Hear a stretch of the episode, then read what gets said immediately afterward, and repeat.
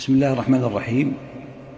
أحيانا يبتلى المؤمن أيها الإخوة ببلاء فيطول بلاؤه مع دعائه لله بأن يفرج عنه. ثم بعد مدة يصاب ببلاء أعظم من هذا. وهذا أيها الإخوة من المقامات العظيمة التي يجب أن ينتبه المسلم والمؤمن إليها.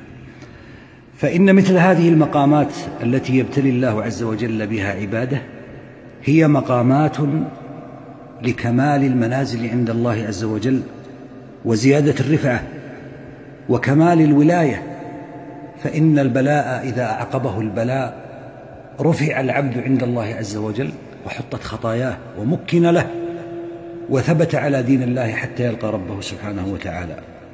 وقد قال جل وعلا ألف لام ميم أحسب الناس أن يتركوا أن يقولوا آمنا وهم لا يفتنون. ولقد فتنا الذين من قبلهم فليعلمن الله الذين صدقوا وليعلمن الكاذبين. وقال تعالى أم حسبتم أن تدخلوا الجنة ولما يعلم الله الذين جاهدوا منكم ويعلم الصابرين.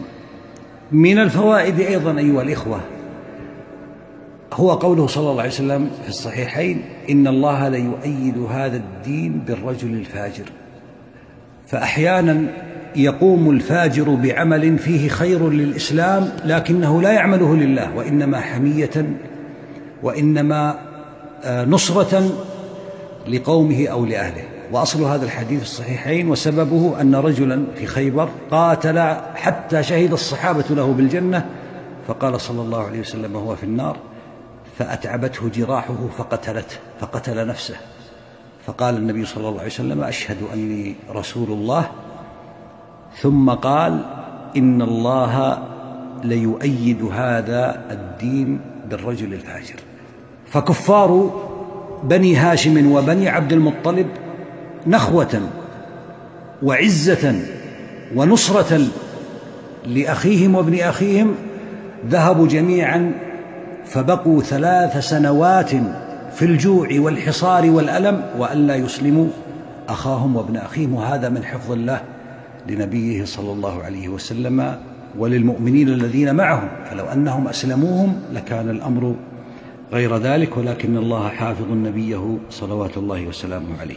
أيضا أيها الإخوة من أعظم الفوائد والعجائب التي التي جاءت في قصة حصار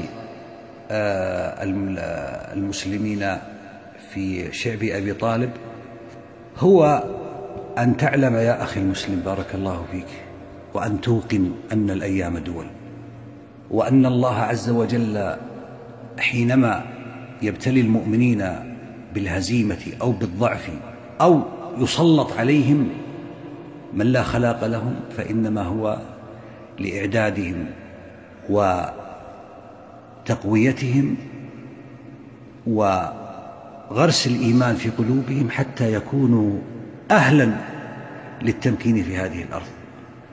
هل تعلمون أيها الإخوة أن هذا المكان الذي اجتمعت فيه قريش واتفقت وتعاهدت وكتبت الصحيفة الصحيفة الظالمة هذا المكان مرت الأيام فدخل النبي صلى الله عليه وسلم مكة فاتحا ثم دخلها حاجا. فقالوا يا رسول الله أين تنزل غدا؟ قال نحن نازلون غدا في الخيف خيف بني كنانة. وهو المحصب يقال له. قال صلى الله عليه وسلم حيث تقاسمت قريش على الكفر لما اجتمعوا على حرب بني هاشم وبني عبد المطلب وتعاهدوا وتعاقدوا. وذلك أن بني كنانة حالفت قريشا على بني هاشم أن لا يبايعوهم ولا يؤوهم. فأعاد الله نبيه صلى الله عليه وسلم إلى المكان مالكا له ليريه سبحانه وتعالى وليرى المؤمنون أن العاقبة لهم إنهم صدقوا الله عز وجل. حين كانوا بالأمس أسرى ضعفاء لا حول لهم ولا قوة هم اليوم يدخلون مالكين لهذه الأرض.